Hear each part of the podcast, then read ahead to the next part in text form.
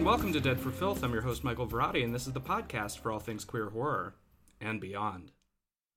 On today's episode, I'm excited to welcome a guest whose work in the landscape of film distribution and production has become a crucial force in the rescuing and restoration of some of cinema's celebrated underground favorites and forgotten gems. As co founder of the acclaimed Vinegar Syndrome, his sense of curation and care has allowed for many genre classics to be given the prestige releases they so richly deserve, and has also helped create and produce a vast number of special features and documentaries celebrating their legacy. What's more, as a filmmaker himself, he's been behind such projects as Portraits of Andrea Palmer and Like a Moth to a Flame. Please welcome to the show producer, writer, director, film archivist, and cinematic renaissance man, Joe Rubin. Uh, thanks for having me. Thanks for coming on today. I'm excited uh, to get a chance to sit and talk to you, uh, especially during this odd moment in history. It's my understanding that Vinegar Syndrome during this briefly took a pause, but you're back?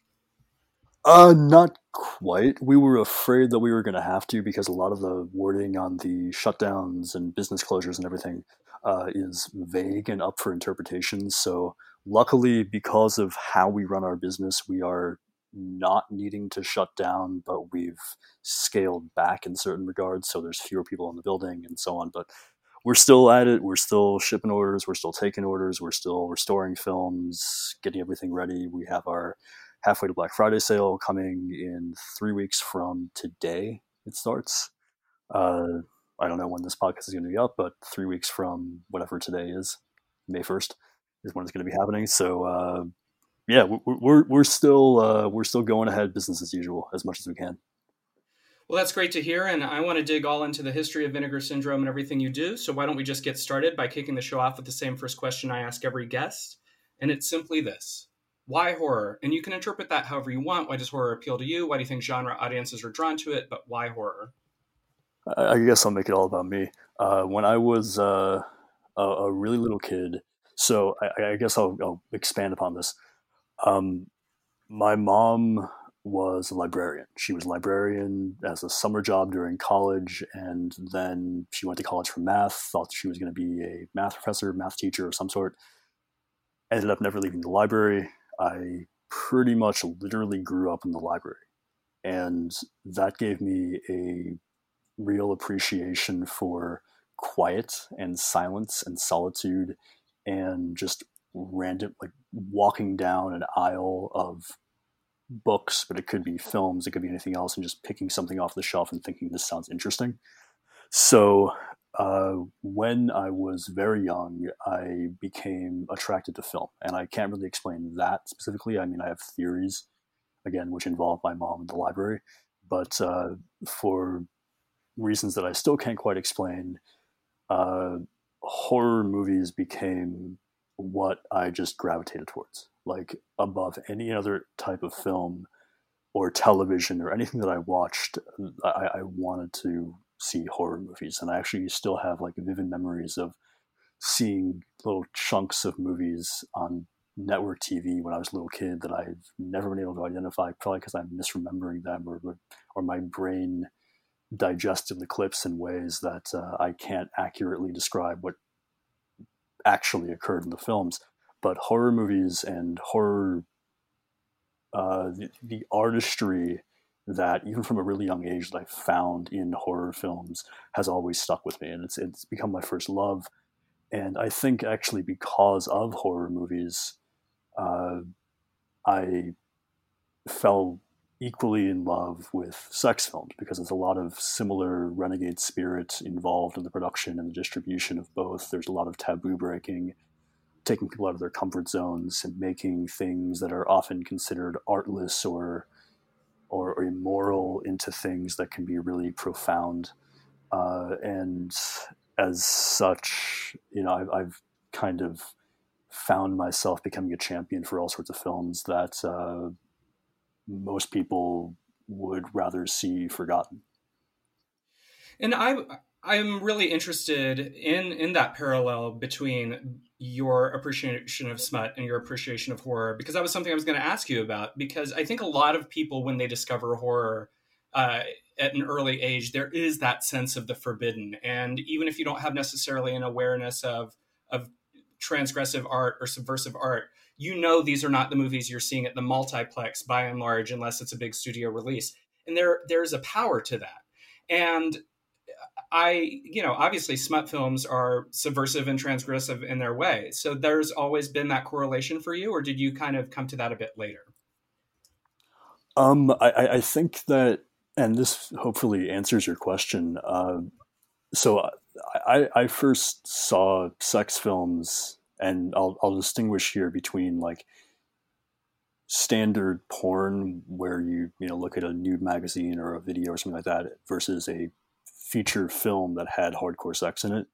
When i so i first saw sex films when i was probably about seven or eight years old. And the very first one that i watched was eruption which was a hardcore remake of double indemnity. And I think that that was something that really helped my ability a combination of my very young age and the fact that this was like a narrative feature film with a script and acting and uh, production values that felt cinematic uh, that made me able to sort of see beyond i think what a lot of other people would have expected the reaction to have been right. You know like from from a really young age movies as a whole uh, for me were as much about the craft as they were the on-screen substance. Like i, I was you know, before i was aware of what camera work was and what editing was i was looking at those things and thinking about them. And you know when i was like five years old i got a super 8 camera and i was starting to shoot little super 8 movies and i you know i shot one of my dad with a machete and he kills my mm-hmm. grandmother and he kills my mom and I don't remember what happened and it was sort of like a trailer parody and I even uh, I, I, even took a slide projector and I cut out uh, you know the, the I, I only had a green band R rated tag but I cut it out and I projected it and I shot the green band R rating tag, so it would be an authentic trailer on Super 8. So, you know, I, like from a, a very young age, film to me was always about the craft as much as it was the substance. So I, I, don't think that I necessarily looked at sex films as like this is subversive, this is radical. I'm doing, or I'm you know I'm doing something that I shouldn't, and I'm like uh, I, I'm, I'm breaking some kind of rule.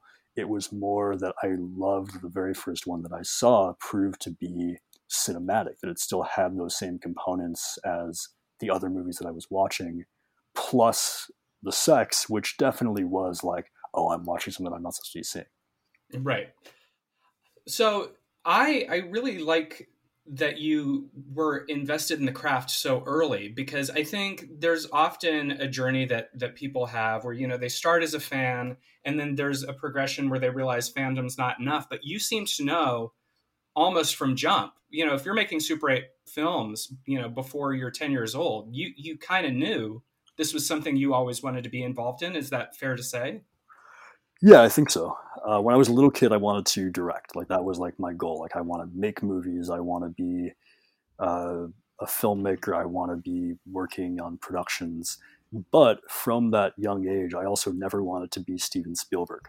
And I, I cite him specifically because I remember at one point my dad, uh, when I was probably maybe eight or nine years old, introduced me to someone and he said, Oh, my son wants to be a director. And, and whoever this person was, I can't remember, said, You want to be like Steven Spielberg? And I said, No, I don't want to be like Steven Spielberg.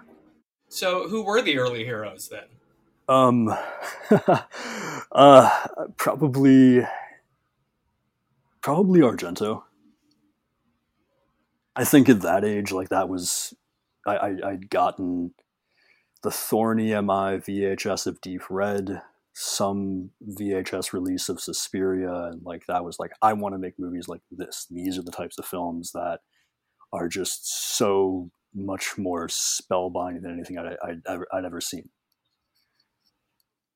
Well, and you know, you you were talking about your draw to the cinematic qualities and the craft, even of that first smut film that you saw, and you you don't get much more craftsmanship than early Argento. His curation of those films really, really is uh, very well executed. And I could see kind of the correlation between those and your draw to them because he he definitely played with sexuality and violence in a very opulent way.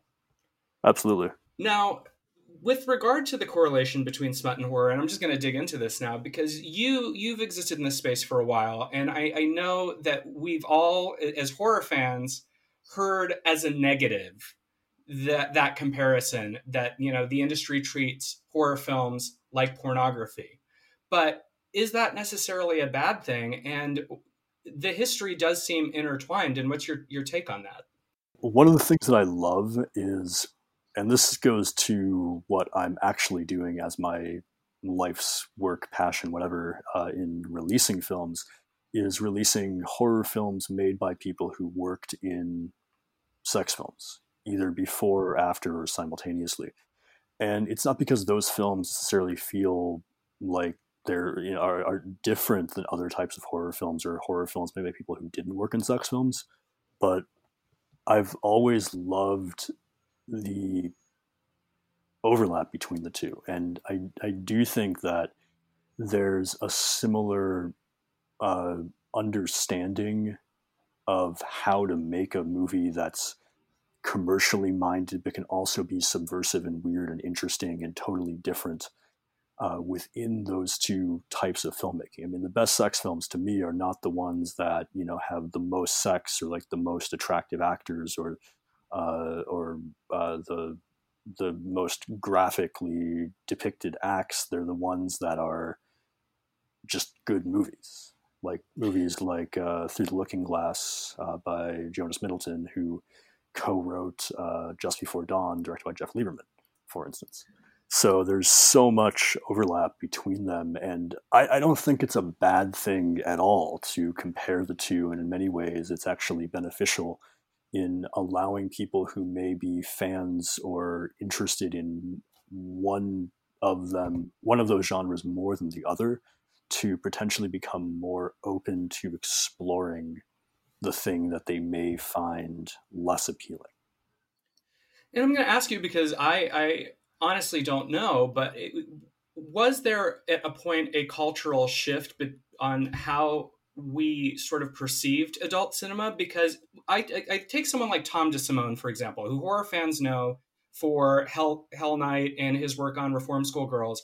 But Tom, uh, under various aliases, including uh, Lancer Brooks, directed uh, a number of, of gay adult cinema before and during that time that he was making these these horror movies. And in a conversation I had with him when I interviewed him for Ultraviolent magazine uh, back in the day, was for him, it was an opportunity to continually expand his craft as a filmmaker and to learn cinematic tricks that he could utilize in different mediums. And it didn't matter what kind of film he was making, it was important that he was making films.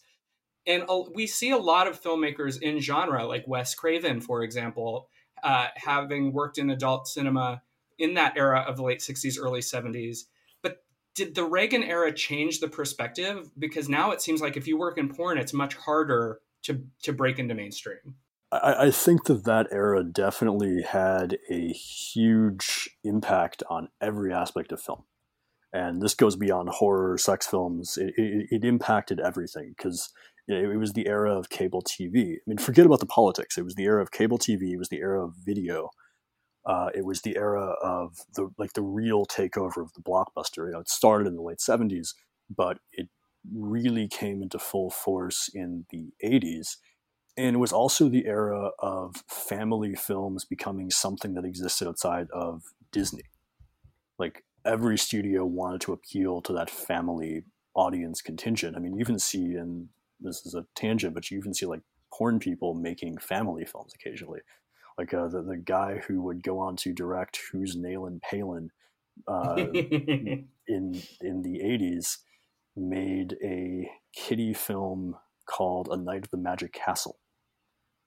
And this is again, this is after he had been directing and distributing porn for maybe ten years, and he would continue doing so for another twenty. So th- there's a lot of there were so many changes going on in the 1980s and I, I, think that the biggest impact and the reason that it really became uh, a lot harder to, at least even as a crew person, cross over between sex films and non-sex non-sex oriented films uh, was because of the marketing, the distribution. You know, when you were making a 35 millimeter feature, everyone on those crews was doing a lot of things. They would be working on a Hollywood film one week, and they'd be working on an industrial film or a commercial another week, and they'd be working on a sex film another week. So there was like a, a much greater internal tolerance of like, oh, you worked on these sex films, and then you went and worked for Fox, and then you right. went off and you know shot some industrial thing. You know, so internally there was a lot more acceptance, and I, I think also from a public and a, a, a viewership uh, perspective, the fact that these movies were being played in theaters and they had newspaper ads and they were given press screenings and they were reviewed in Variety and the local newspaper and you know they were talked about on TV even if they were talked about in in negative or or moralizing ways. It was easier to say this director made these dirty movies and now they do these other types of movies or this actor has you know, like that, like that sort of dark secret that everyone knows about but no one cares about. I mean, the, the most famous example, granted it wasn't hardcore, is still Sylvester Stallone, who right. appeared in the Party of Kitty and Studs, and uh, that film's basically forgotten about until Harry Money, who was a big producer at the time and a theater owner, bought the rights and retitled it post Rocky Italian Stallion, and really marketed the fact that this is Sylvester's this is Sylvester Stallone and his first role, and it's a sex film. And granted, it was softcore, but uh, no one cared.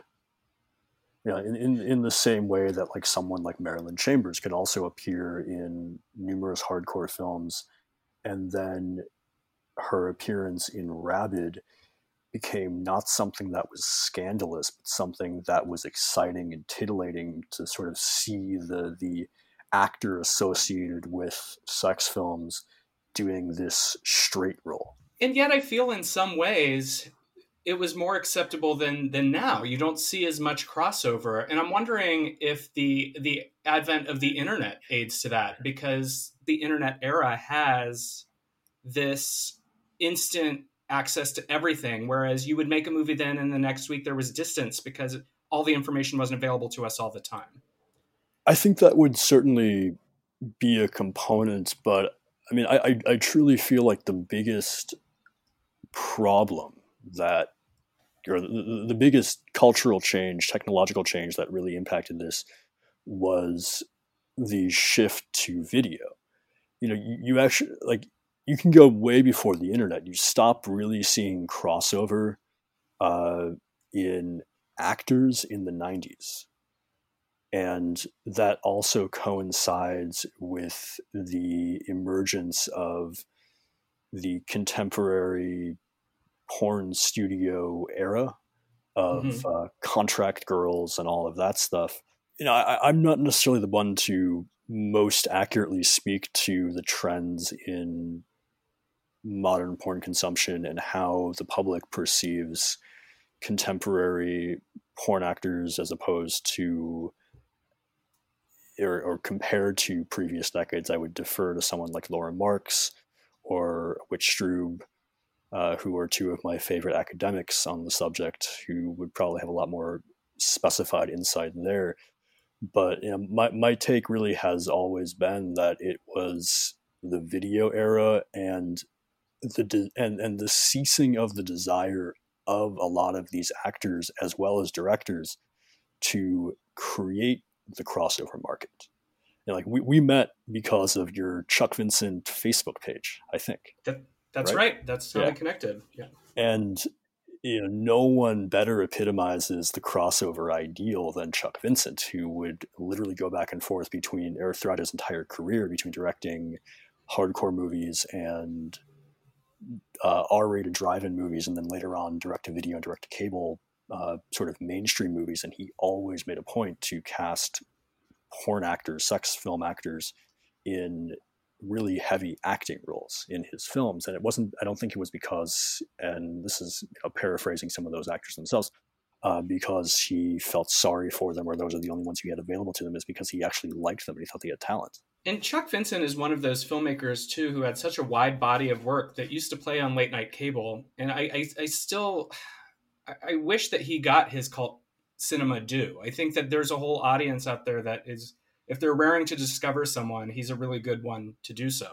Yeah, I, I totally agree. I mean, I, I I've loved his films as long as I've been aware of them, and I, I can think of very few directors who worked in the realm of exploitation who worked in as many genres and, and made as many types of films as he did. I mean, I, I, I can always cite the incredible trajectory of making a movie like Roommates uh, which is this wonderful sort of tribute to uh, pre-code women's pictures, uh, and then his last film, according to his regular DP Larry Revene, was uh, Deranged, which is I think a really exceptional remake, reimagining of Polanski's Repulsion and he did so much in between too, from women in prison films to slapstick comedies, and and uh, it, it just truly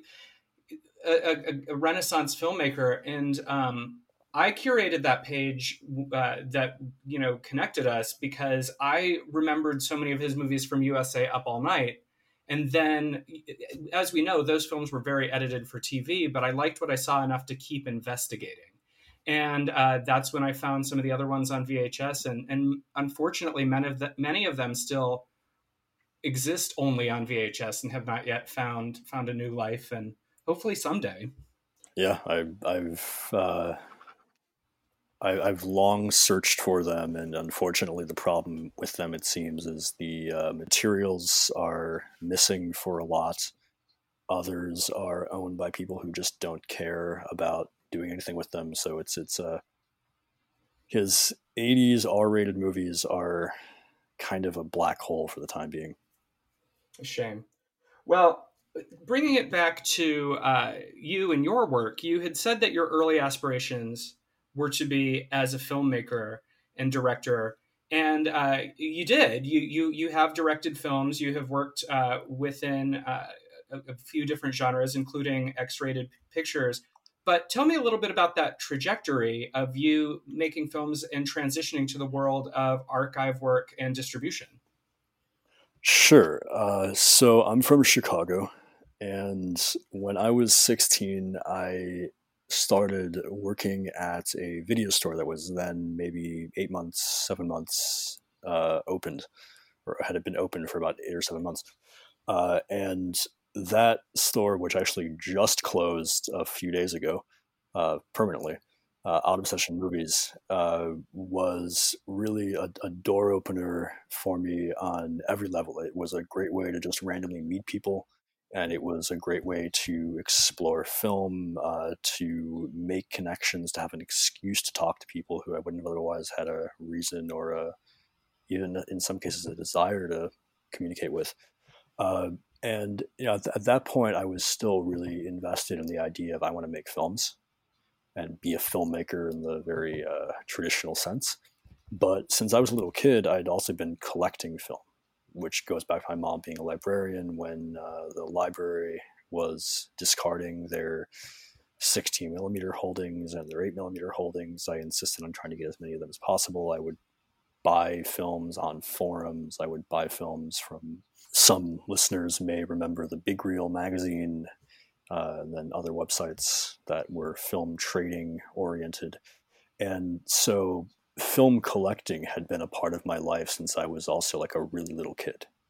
And I, had always been in love with film in the tactile form. Like I, I loved touching it, holding it, cutting it, editing it, loading it into the camera.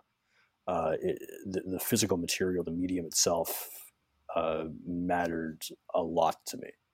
So all of these things sort of came to a head because of Odd Obsession in, in some ways. And uh, I was becoming more and more interested in the concept of film preservation and like becoming aware of the importance of maintaining the physical materials.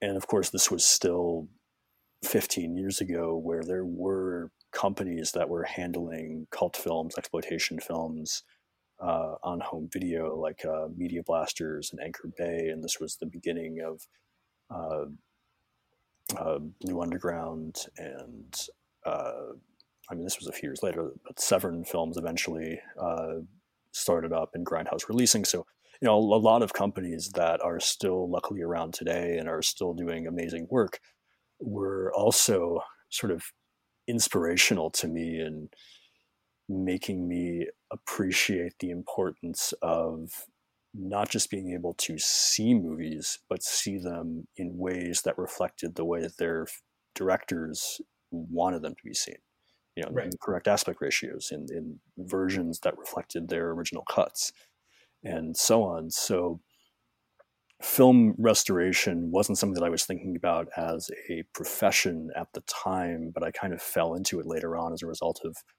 uh, collecting when I started to be uh, asked to supply materials that I didn't necessarily know were rare to help do restorations, and that kind of snowballed into uh, some of the people that I was working with on some early projects like that, inviting me to become more involved in the not just the technical but the business side of things. And this all stems from just collecting early on, and you started to amass quite a, a personal collection. I read, according to IMDb, that you uh, allegedly have one of the largest collections of, of smut films in the world. Is that true?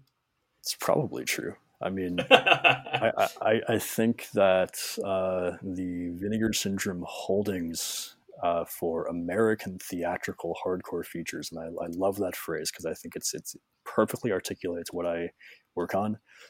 Uh, so American theatrical hardcore features, we probably have film materials on 2000 well and and talk to me a little bit about that process because you weren't getting those films from the library when it was closing. When when did you switch over to looking for hardcore and smut films?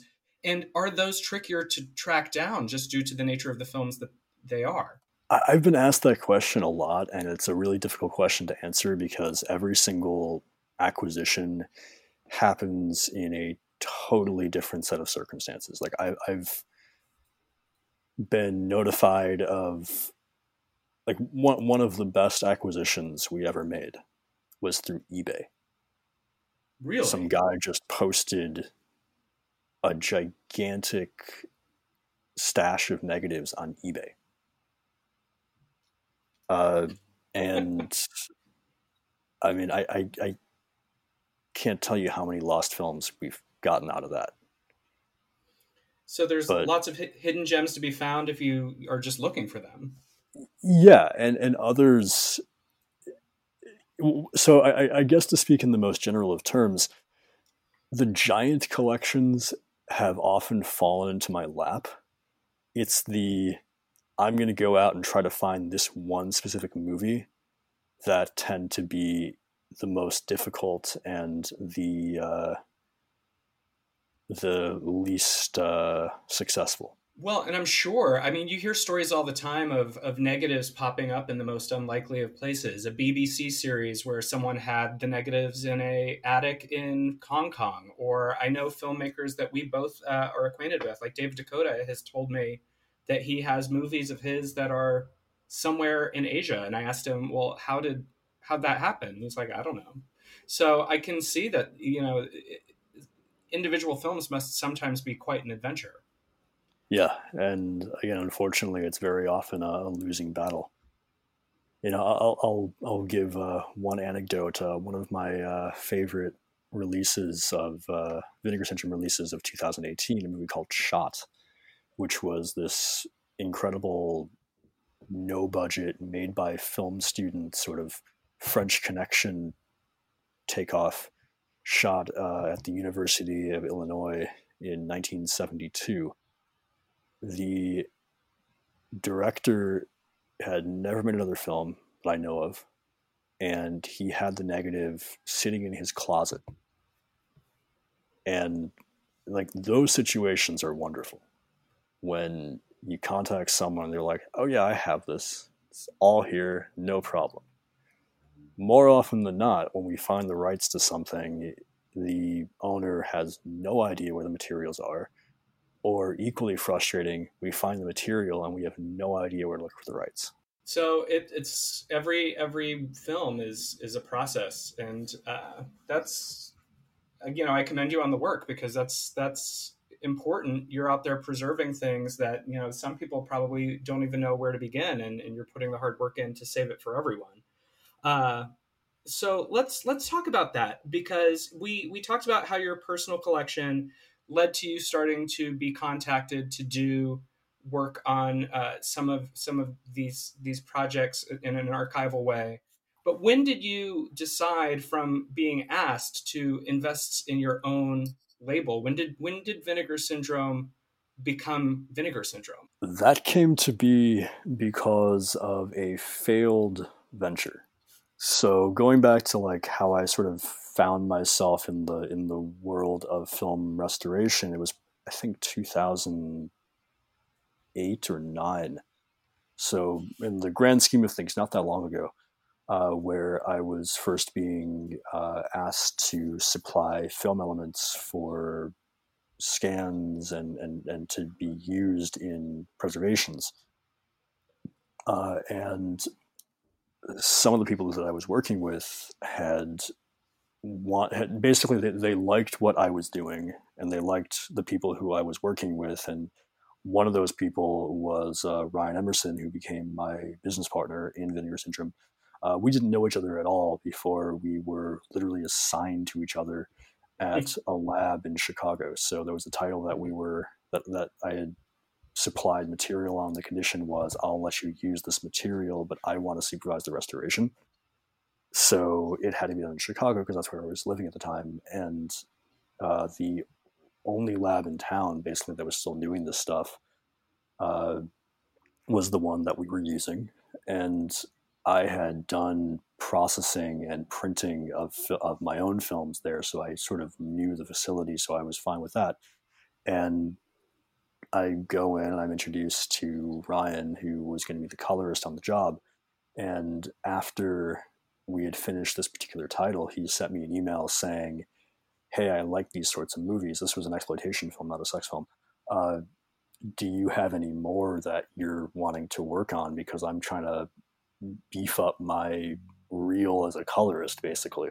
So I called up all the people who I'd worked with in some capacity, who I knew owned the rights to films, had films, wanted to get their movies restored, and said, "If you want a great deal, I, I'm, I'm your I'm your man." And I got a surprisingly positive response, and this network of people. A, a couple of them ended up basically making a proposal to us a couple of years later. Why don't you go into business with us and we'll set up a restoration lab in Connecticut because that's where they had recently purchased a building. So we moved out to Connecticut and we set up shop and it basically failed.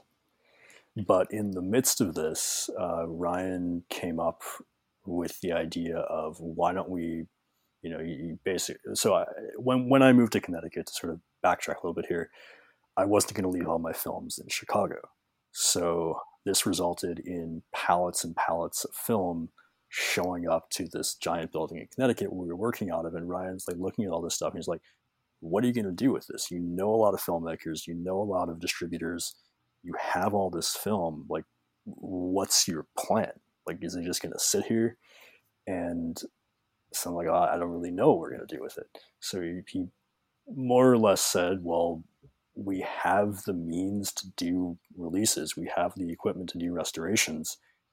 Why don't we establish a film or a, a film distribution entity that you know, we can take some of your connections and, and the films that we've already worked on uh, for other clients uh, and distribute them. And this would be a great way to bring these films back out into the market. And also, the, the sort of secondary hope was it would draw attention back to the lab. The idea being if we're putting out uh, releases, if we create like an, a, a branding that is uh, really pushing the fact that we are a lab and we are also a releasing entity, uh, we're going to maybe get some more business for the lab. Well, that didn't work. So, lab the lab closed. Uh, the releasing entity continued. Uh, eventually, we decided, you know, we still have the equipment. We should sort of revamp and restart the lab, but make that the secondary uh, focus and make the distribution entity the primary focus, which is how it's been. So we still do lab work. Like we still work with plenty of companies like Arrow and Kino and Severin and uh, Grindhouse. I mean, a lot of the companies that I've mentioned before. And uh, from that first iteration to now, was it always called Vinegar Syndrome, or did it have a different title? Uh, no, it was always called Vinegar Syndrome. So Vinegar Syndrome was always the home video entity. That was a name that Ryan. And so before we even moved out to Connecticut, Ryan had wanted to start a. Uh, he he'd, he'd bought the domain vinegarsyndrome.com because he wanted to uh, do a website about film preservation so when he brought up the concept of doing a home video entity, we were talking about like, you know, how what should we call it? Like, how should we distinguish it from the lab? Because it wasn't the same legal entity; it was still a separate thing. Uh, so he said, "Well, I have Vinegar Syndrome as a domain, and that's a catchy name, and we've, you know, it sort of speaks to like what we're doing. Why don't we call it Vinegar Syndrome?" And for listeners who don't know, I, I'm, I'm pretty sure that anybody who follows Vinegar Syndrome as a label should know this. But for for listeners who don't know, Vinegar Syndrome is in reference to the smell that uh, that film takes on as it ages. Correct? As the chemicals break down. So the, the scent is because film, most of the film that we're dealing with is acetate diacetate. So it's an acid base, and it as the chemical compounds break down, the uh, it, it, off gases. So the off gassing has, because of the high acidity, a vinegar like scent. It doesn't actually smell like, you know, if you open a bottle of vinegar, it right, doesn't right. quite smell like that, but it has a similar pungent acidity. And uh, the more salad dressing like it goes, the worse it is. that's uh, that's uh, the salad litmus that you, the, the learning curve here. Um, so, and, and, one of the, the things you know we've been talking about uh, smut and adult cinema it, it, throughout this conversation. And when you launched Vinegar Syndrome as a distri- distribution label, it began as an X-rated label. Uh, and I know from early interviews with you that it was it was kind of a challenge in in just in, in making the distinction to people who were not maybe as hip to the phraseology that X-rated does not equal porn. Was that a, a, a hill that you had to frequently, you know, climb? It's a it's a mountain that I still climb. Uh, I, I, I, I hate the word porn, even though I've used it a bunch already in this interview, right. uh, because I, I think it speaks too much to intent. It speaks too heavily to people's preconceptions. Like when you say the word porn, or where I say the word porn, or where anyone else says the word porn, even if there's a certain amount of overlap in how we all might understand it, there's so many other uh, socialized, culturally uh, in, ingrained expectations about what it means on a creative level, on a moral level, on an ethical level, on an artistic level, uh, and as such, I think it, using that word as a blanket term can often push people towards a certain expectation, literally in terms of content, as well as, and I think this is even more important, intent. and I, have I've coined this phrase that I used to use a lot more than I do now, but the erotic assumption. Basically, the, the notion that if something is sexually explicit or pornographic, it was created solely or primarily with the intention of titillation. And having watched probably more American theatrical hardcore features than most people alive, whether they were watching them at the time or not, uh, I, I can very safely say that there is absolutely nothing consistent about how explicit sex is used in these movies. Sure, sometimes, maybe even most of the time, it's being utilized to arouse the viewer, but in many, many other instances, it's also being used for different purposes. And it's not like, you know, arousal is bad and different things are good. It's that if you go into a movie, a sex film, or a sexually explicit film, with this preconception that the sex is there because it's there to turn you on, or it was put in there because it's you're supposed to be turned on when you watch it, you can really be blinded to a lot of other aspects of the film, including how the sex itself is really being used. And you, you referred to this as, as the mountain that you continually have to climb. And I had read an interview where you were talking about a, a Vinegar Syndrome partnership with Drafthouse. And in that interview, you talked about how some of the films in your catalog cannot be screened at theaters like the Drafthouse because of the X rating. And that's got to be vexing because, speaking to this issue, they're just looking at that letter and, and and heaping the stigma upon it rather than maybe evaluating the cinematic merit of the film. Yeah, definitely. And I, I just want to be clear on that. Like we work with uh, Drafthouse a lot. We love working with them. AGFA handles sure, our theatrical sure, yeah. distribution, so it's not that you know AGFA or Drafthouse has a moral objection. Uh, in, in fact, the reason that they're not able to screen uh, hardcore or movies with hardcore sex has nothing to do with them. It has to do with liquor licensing. So a lot of American states have laws that are basically or were primarily designed to apply to strip clubs where you can't have full nudity or explicit sex in a venue that serves alcohol.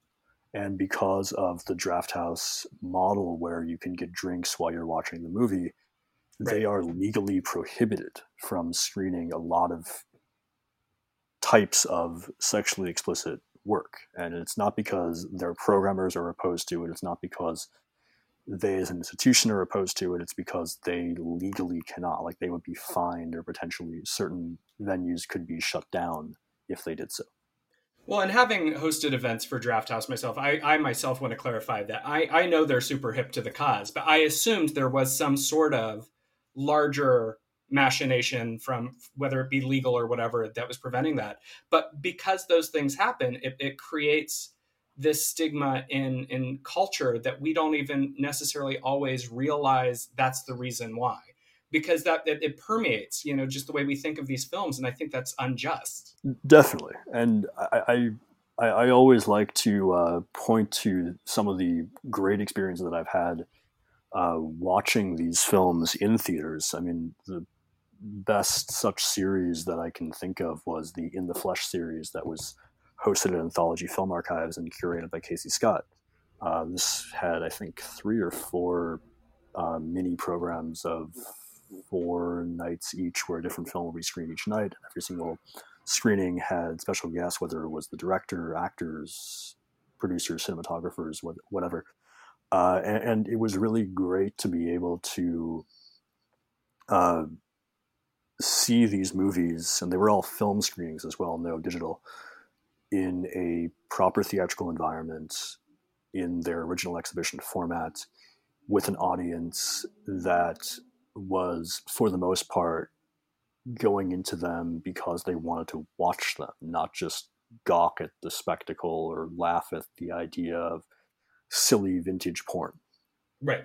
So, in discussing how Vinegar Syndrome began as an X rated label and sort of the, the challenges that that presented in terms of, of getting the idea of these films that you represented out, you have since expanded to encompass all kinds of films. So talk to me a little bit about that expansion and uh, why why that decision was made, and what ultimately at the end of the day, the day when you're picking films makes a Vinegar Syndrome film. So all of that is a, a, constant evolution. Um, I, I don't know that we actually have expanded in the same way that I think a lot of people might think we have, even those who have been like watching our releases and, and picking up our titles since the beginning. You know, keep in mind that uh, catalog number number th- or catalog number three was Massage Parlor Murders, which is a, a proto slasher. You know, the, the, it's so we've been we've never been stuck in any specific genre or category, and that was always kind of the idea. Uh, philosophically, and, and I can I, I, can definitely speak for Ryan, Ralph, and Ian. We have I have three partners in Vinegar Syndrome, and that we all feel that the whole idea, the whole ideology of the company is to say all genre film is equal there isn't a single genre or, or, or category that is inherently better than others. It's not like horror movies are better or sex films are better or action films are better or big budget movies or low budget movies. You know, they all deserve to be seen. They all deserve to be appreciated. They all deserve to be preserved. Uh, and, and that's kind of been the ideology of Vinegar Syndrome from the start. Uh, the, the sex film aspect was more a matter of convenience than preference.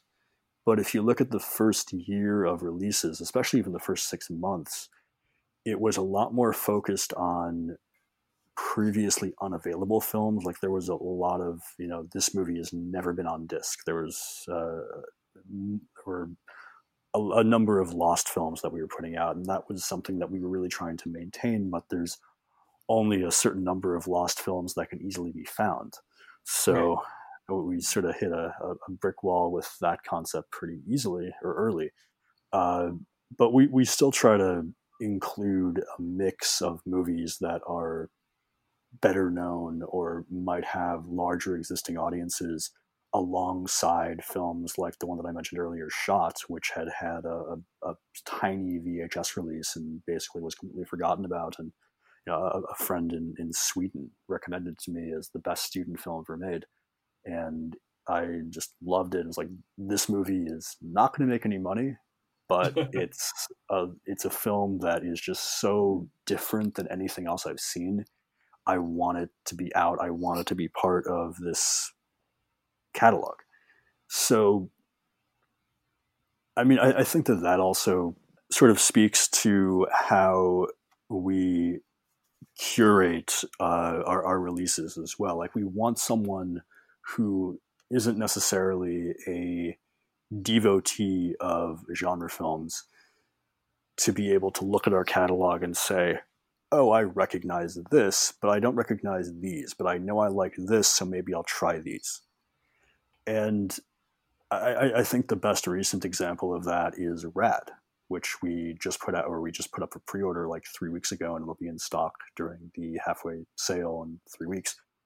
Uh, and Rad is a movie that uh, we've gotten some criticism as going too mainstream. Like, why do we put a, a movie that is so well known and so well liked and like so out there in terms of general public uh, uh, knowledge. You know, as as if like doing a movie that's uh, in, enjoyed or or or uh, demanded by a type of audience that isn't necessarily interested in genre films at all is a step away from our mission. And I get that because, yeah, it, it's definitely different than pretty much all the other films that we've put out. But it's also resulted in a bunch of new people discovering our catalog. And the hope is, you know, if, if you if you liked Rad for whatever reason, you, you liked Rad, but you're going on our site and you're going to look at rad and you're going to buy rad hopefully you'll spend a few minutes going through the site and maybe you'll discover something that you didn't even know existed but be intrigued enough to pick up. Well and i think that intrigue and discovery have been a major theme of this conversation and, and uh, something that's been a through line of your work the idea of, be, of discovering the, the craft and, and you know art behind cinema that drew you towards it the idea of, of rediscovering movies that were thought lost hoping to draw audiences to this world and help have them discover something new. And in that process, I'm sure you're learning new things about the films and filmmakers and, and film in, in general all the time. Is there anything particular, and I know this is a big question, during your time at Vinegar Syndrome that you've discovered or like, a, you know, a bon mot from a, a particular film that you particularly treasure? I, I think one of the greatest privileges in running Vinegar Syndrome is that it's given me an opportunity, you know, much in the same way that when I managed the video store, I, I basically had an excuse to talk to a lot of people that I would have felt awkward talking to otherwise because I didn't really have a reason. Right. It's done the same thing here. Like I've been able to uh, meet so many people whose work I've loved and be able to ask them things that I would never have had an excuse to ask them otherwise. I mean, like uh, last year we put out The Vineyard, which is a fun late 80s uh, James Hong co directed monster ish movie. And the DP on that film, I've loved his work for years. He did a lot of X rated films under a different name. And he shot one of what I think is the most beautiful sex films I've ever seen. Like every single sequence in the movie is so gorgeously lit and framed, and just his use of color and his and the camera movement that he employs. All of it was. I, I've watched that film maybe a dozen times, and then sections of it many times more, just because I think the camera work is so exquisite.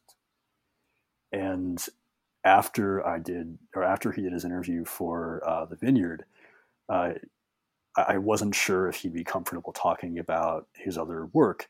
So I kind of eased into the question, and I think I was able to name drop and say, I know these people who you worked with to make him more comfortable.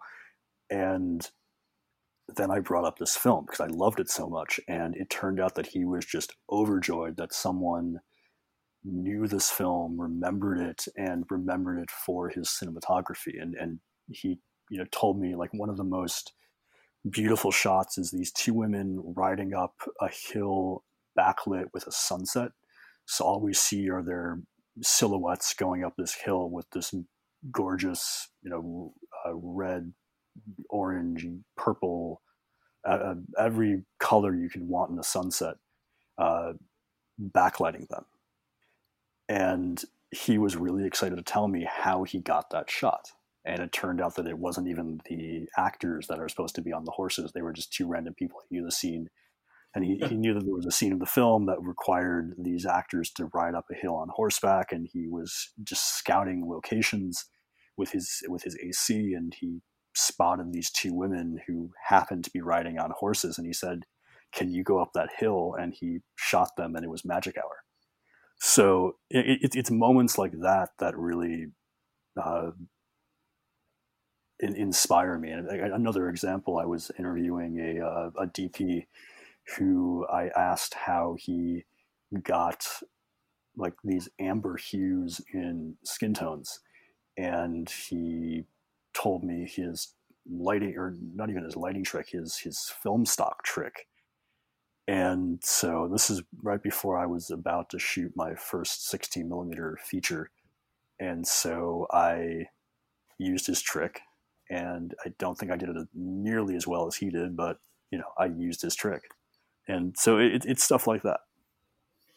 Well, and you, and you mentioned your work as a filmmaker, and we've brought it up a few times over the course of this discussion. But I know that you're still working uh, in in that space as well. And what draws you to a project as a filmmaker? What you know, you spend all this time working on the films of others, but at what point do you sit down and you're like, okay, now now I'm going to do this one for me? I don't know. So I think this goes back to my mental shift from when did I realize that I was not going to be a director and I was going to be an archivist. But I still like working around movies and I still like, you know, playing with cameras and, and telling people what to do basically. So I, I still wanted to do those things, even though I kind of resigned myself to the fact that like this was not going to be my my life. And ultimately I'm happy because of that. I don't think I'd be able to deal with the stress of making a living at making movies. So instead, I can be a, a very happy filmmaker hobbyist. Uh, but uh, yeah, I, I, the the features that I've done, and I've how many have I done? Five, maybe. I think. Uh, all of them have been again collaborative. Uh, there's one that I basically did entirely on my own. Not entirely on my own, but I, I was wearing more hats than I'd worn in any other situation. And I think it's telling that that one is the one that is not available at all, although a trailer exists on the internet and it's basically done, but it's uh, not quite and I, I, like it. Like you know, my my, my friend is uh, editing it. This is something that I shot in 2011, but uh, you know, still being edited on uh, whenever he has a, a, free couple hours and uh, trying to make something better out of it.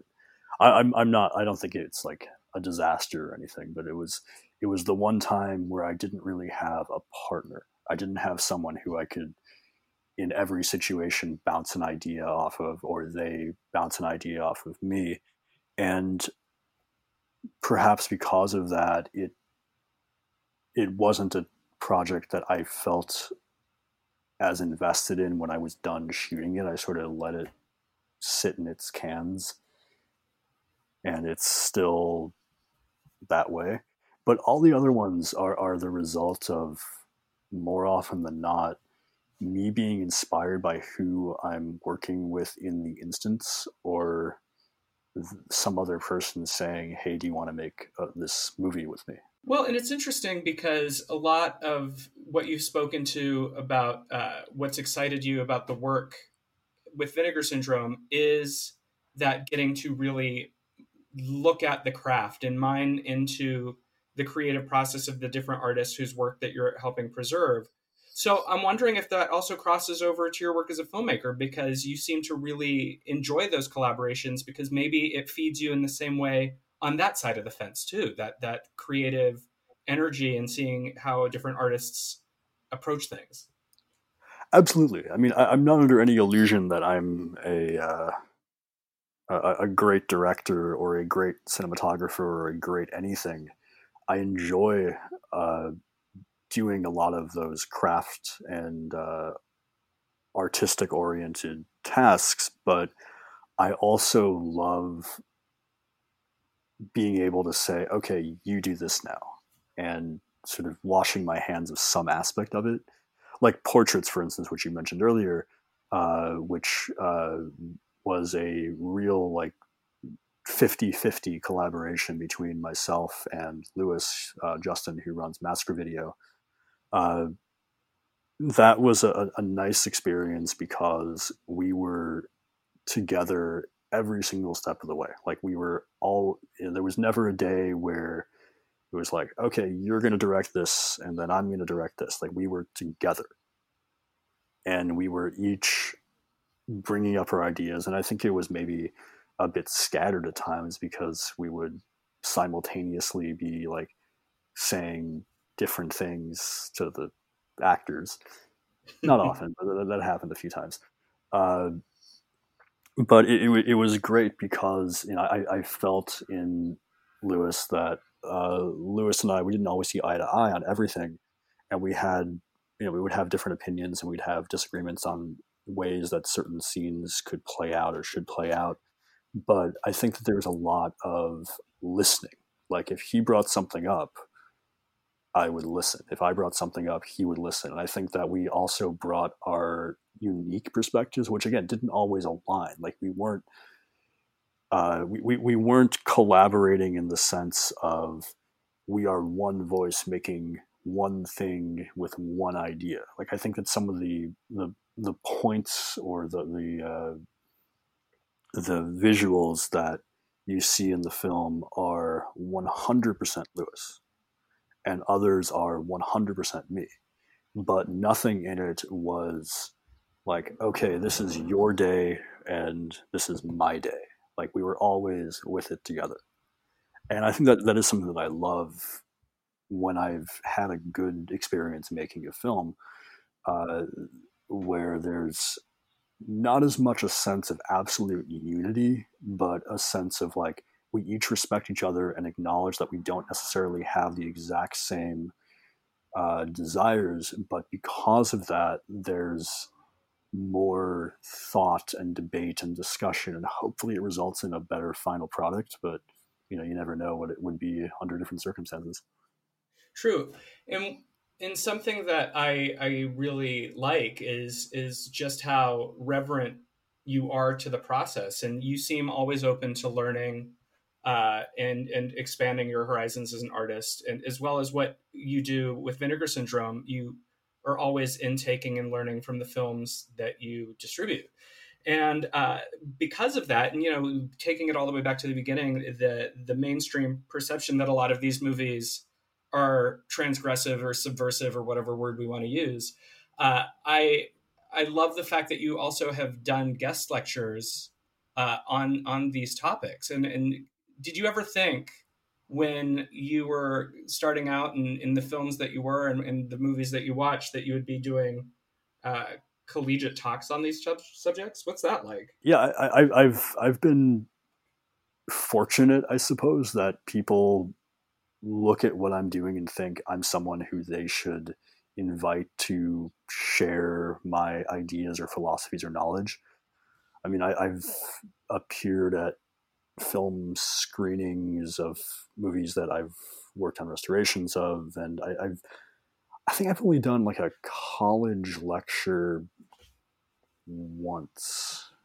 Uh, that was actually pre Vinegar Syndrome, but uh, I, have been on numerous panels and such, and I think that's always fun. I, I hate the the writing part of it. I was never much for schoolwork, but uh, it's one of the necessary evils in certain contexts but uh, yeah, I, I, I, love being involved in things like that because again, it, it's it's often a form of collaboration. Like it's rarely just me standing up giving a speech at the end. It's it's always or has at least in the situations that I've been that I've uh, done, it's been my being part of a panel. Like I was on uh, a uh, panel at the Society of Cinema and Media Studies uh, last year uh, with you know some scholars whose work I, I really love and who I learned a lot of different uh, perspectives and, and just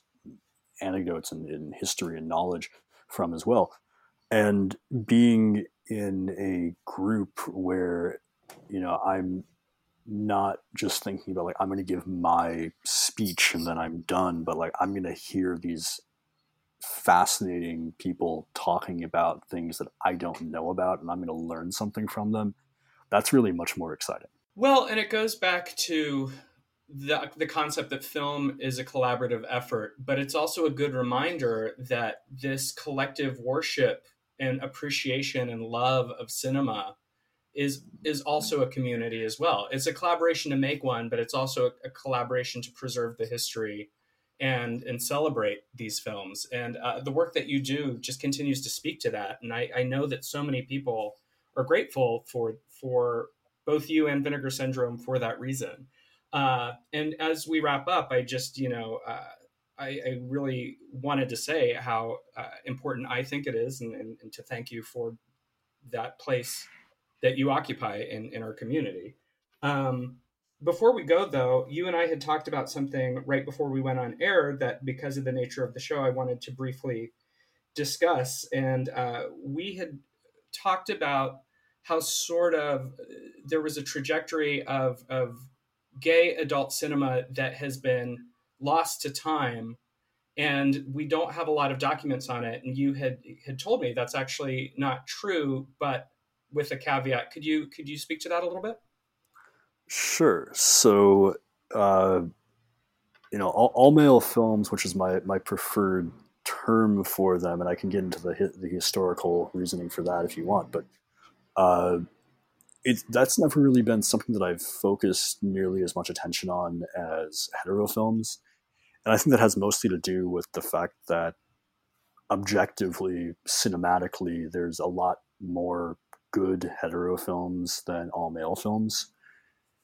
Uh, but uh, I, have recently, in the past maybe five years, become really fascinated with the history of uh, all male films because uh, of kind of what you said. Like it, there's so less information about it. The people who made them, the the actors, the distribution history, and yeah, a, a lot of that loss is literally because the more people who made all male films are dead now than people who made hetero films and they died earlier. So, you know, a lot of the key directors of hetero films died in be, between 2000 and like 2012.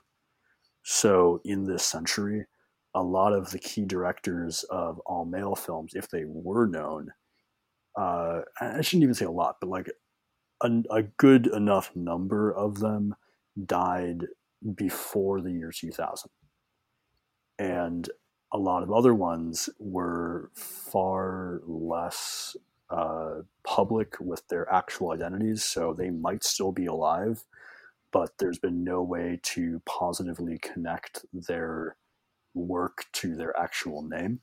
So there's still many, many films that exist and might have fascinating stories behind them because the films themselves are interesting, but we don't know who directed them.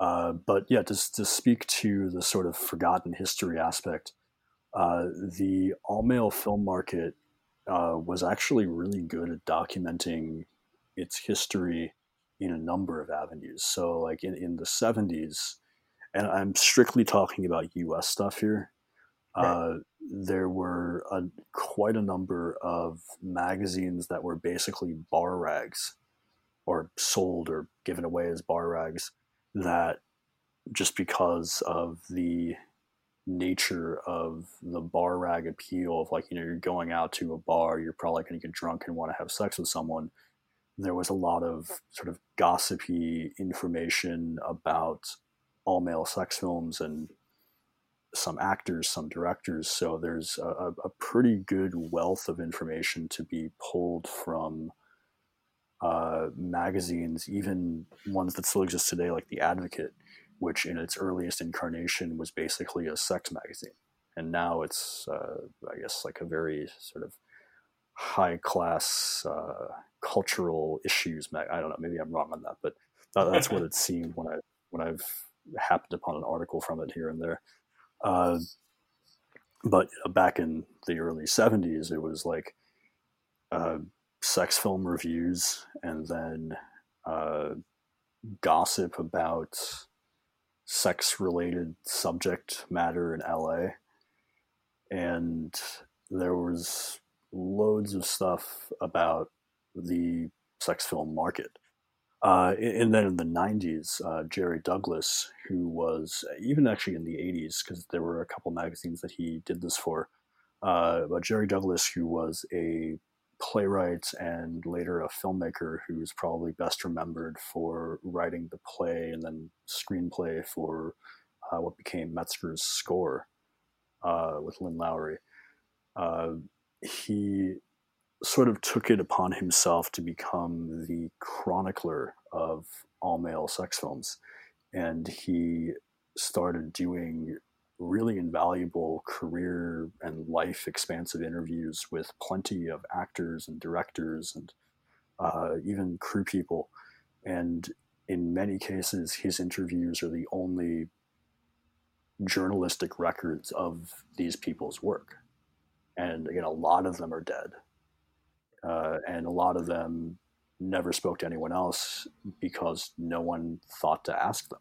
Well, and you you spoke earlier about kind of the disparate quality when you were first sort of investigating these films, but also the the anonymity of some of the directors who might still be alive that we don't know are out there.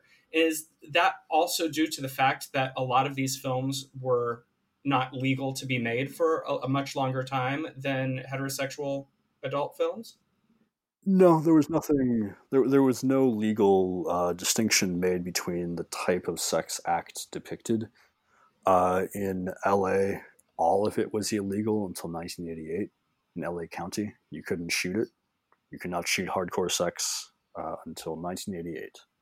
And then the Freeman decision, uh, named after Hal Freeman, who was a director, was uh, handed down. And it basically what it, it did, and, and, I can editorialize here and you can cut it out if you think it's irrelevant. But uh, prior to 1988, uh, shooting sex films or shooting explicit sex in LA County uh, was considered pimping and pandering. So directors, producers, cinematographers, crew members were arrested and prosecuted as pimps, and actors were prosecuted as prostitutes. So the Freeman decision basically, and this is a going to be a very dumbed down uh, explanation of it, but Hal Freeman made a movie called Caught from Behind, which is not very good. Uh, he also made a uh, not very good but very popular horror movie called uh, Blood Frenzy. Uh, at right after, or actually no, right before the Freeman decision occurred, but he he was busted, and he, you know, for the most part, people would get busted and nothing would actually happen. They would eh, they would get fined and go back about their business. But he protested and he said, "This is absurd. Why am I being busted for making a movie?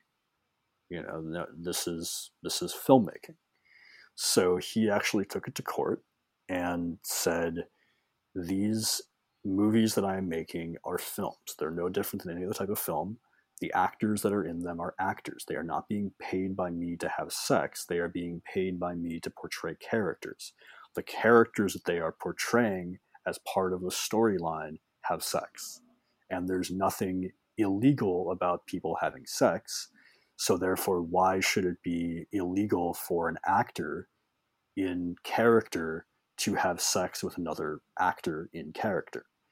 And the argument was heard and it was decided that yes, this was true. There was a fundamental difference between a person who is being paid or paying to have sex with another person, where the money is being transacted specifically for the sake of sexual interaction, as opposed to a person who is being portrayed or is being paid to portray a character in a scripted film and as part of their character, they have sex.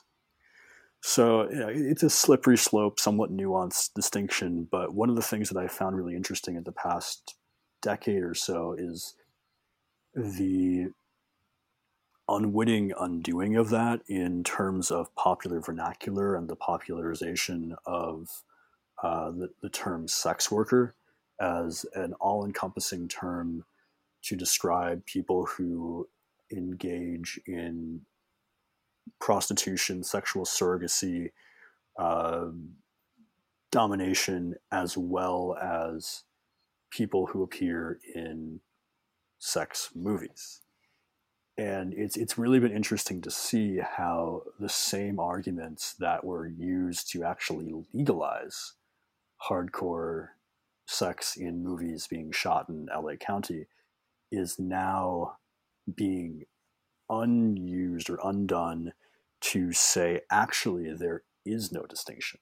So uh, it, it, it's it's it's interesting to look at that on a on a both a, legal and a, a sort of cultural perception level.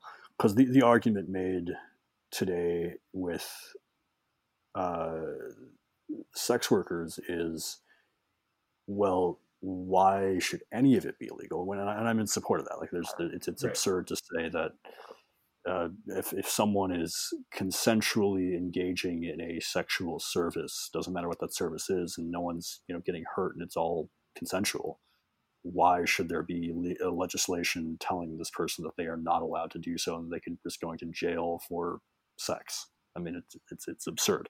But all the same it, it's interesting to look at this conversation and how terminology and understandings like sort of going back to what i was saying about pornography the, the way that people come at the subject is going to be so entrenched in how they view other maybe related maybe unrelated subjects that it can cloud a well-intentioned discussion into inadvertently making a whole bunch of other unrelated uh, statements or, or ideas.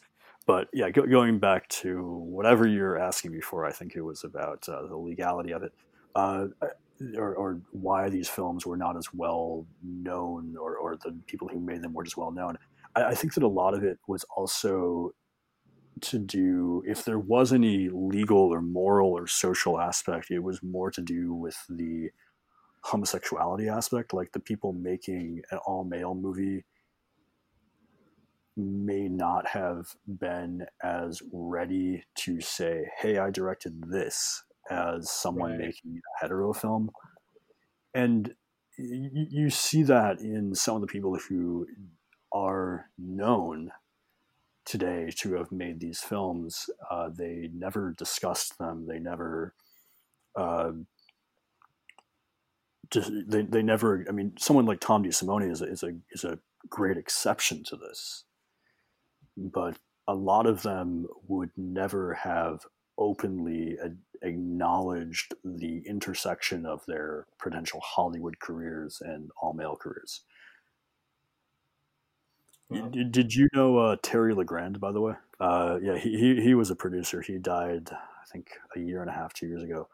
But uh, yeah, if, if, if, you'd known him, this would probably make more sense. But he was someone who uh, worked with a lot of people in various uh, realms of film and sexuality, but he was a he was a big producer of all male sex films,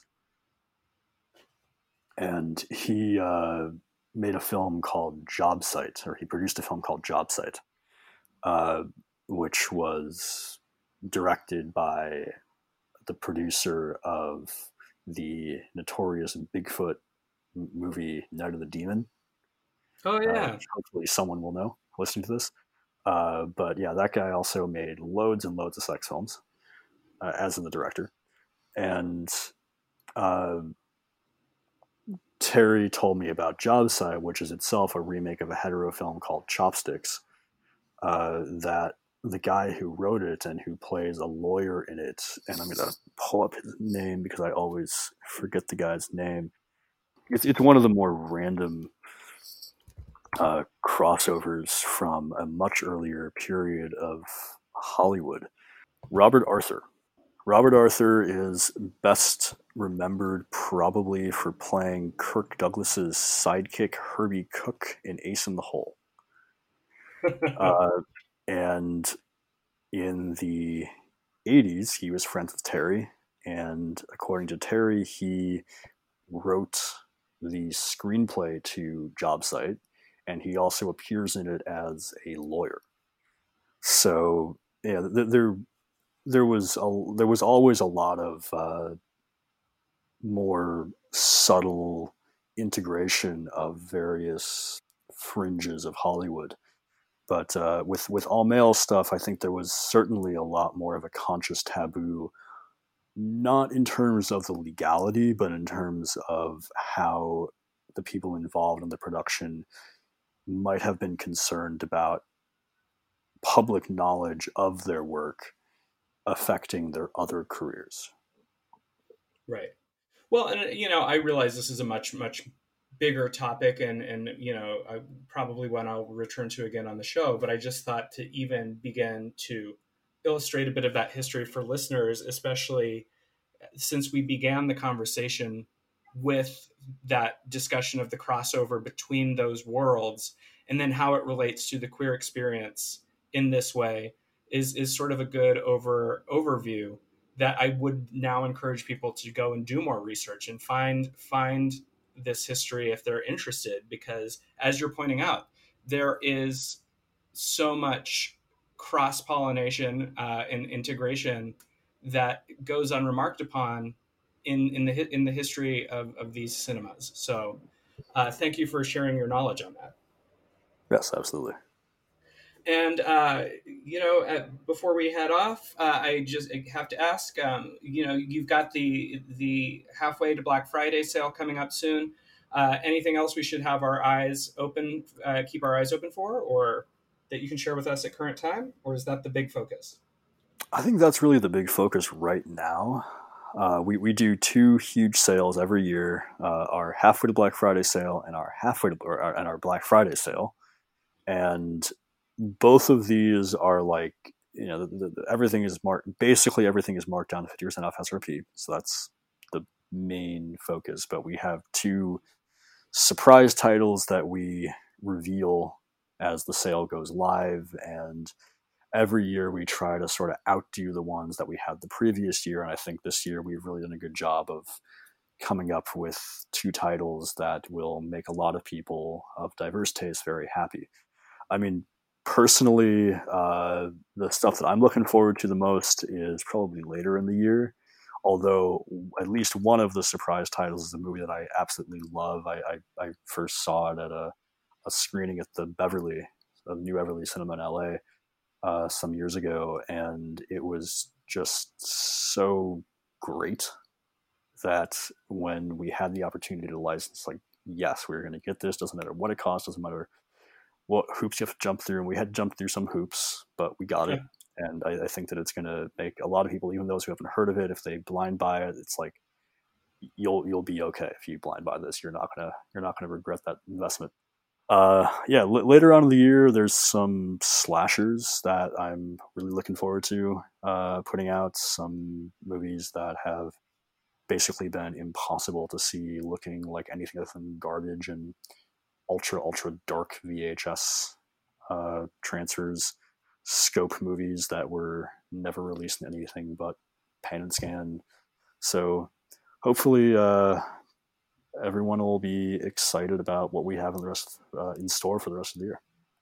Well, uh, I'm excited to check it out, and I think that's a pretty good teaser. Uh, listeners, please keep your eyes open and also check out the halfway to Black Friday sale. Joe, thank you so much for taking your time to come and talk to us today about you, your work, and you know all of the things that fuel your passions and your love of cinema. I appreciate it so very much.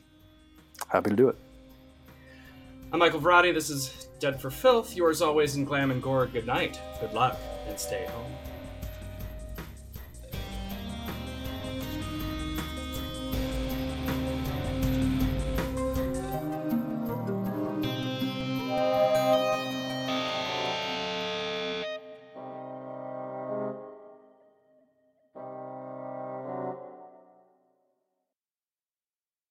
Dead for Filth, the Renegade Edition, is a June Gloom production in association with Sister Hyde. Dead for Filth is created and hosted by Michael Varrati and produced by Drew Phillips.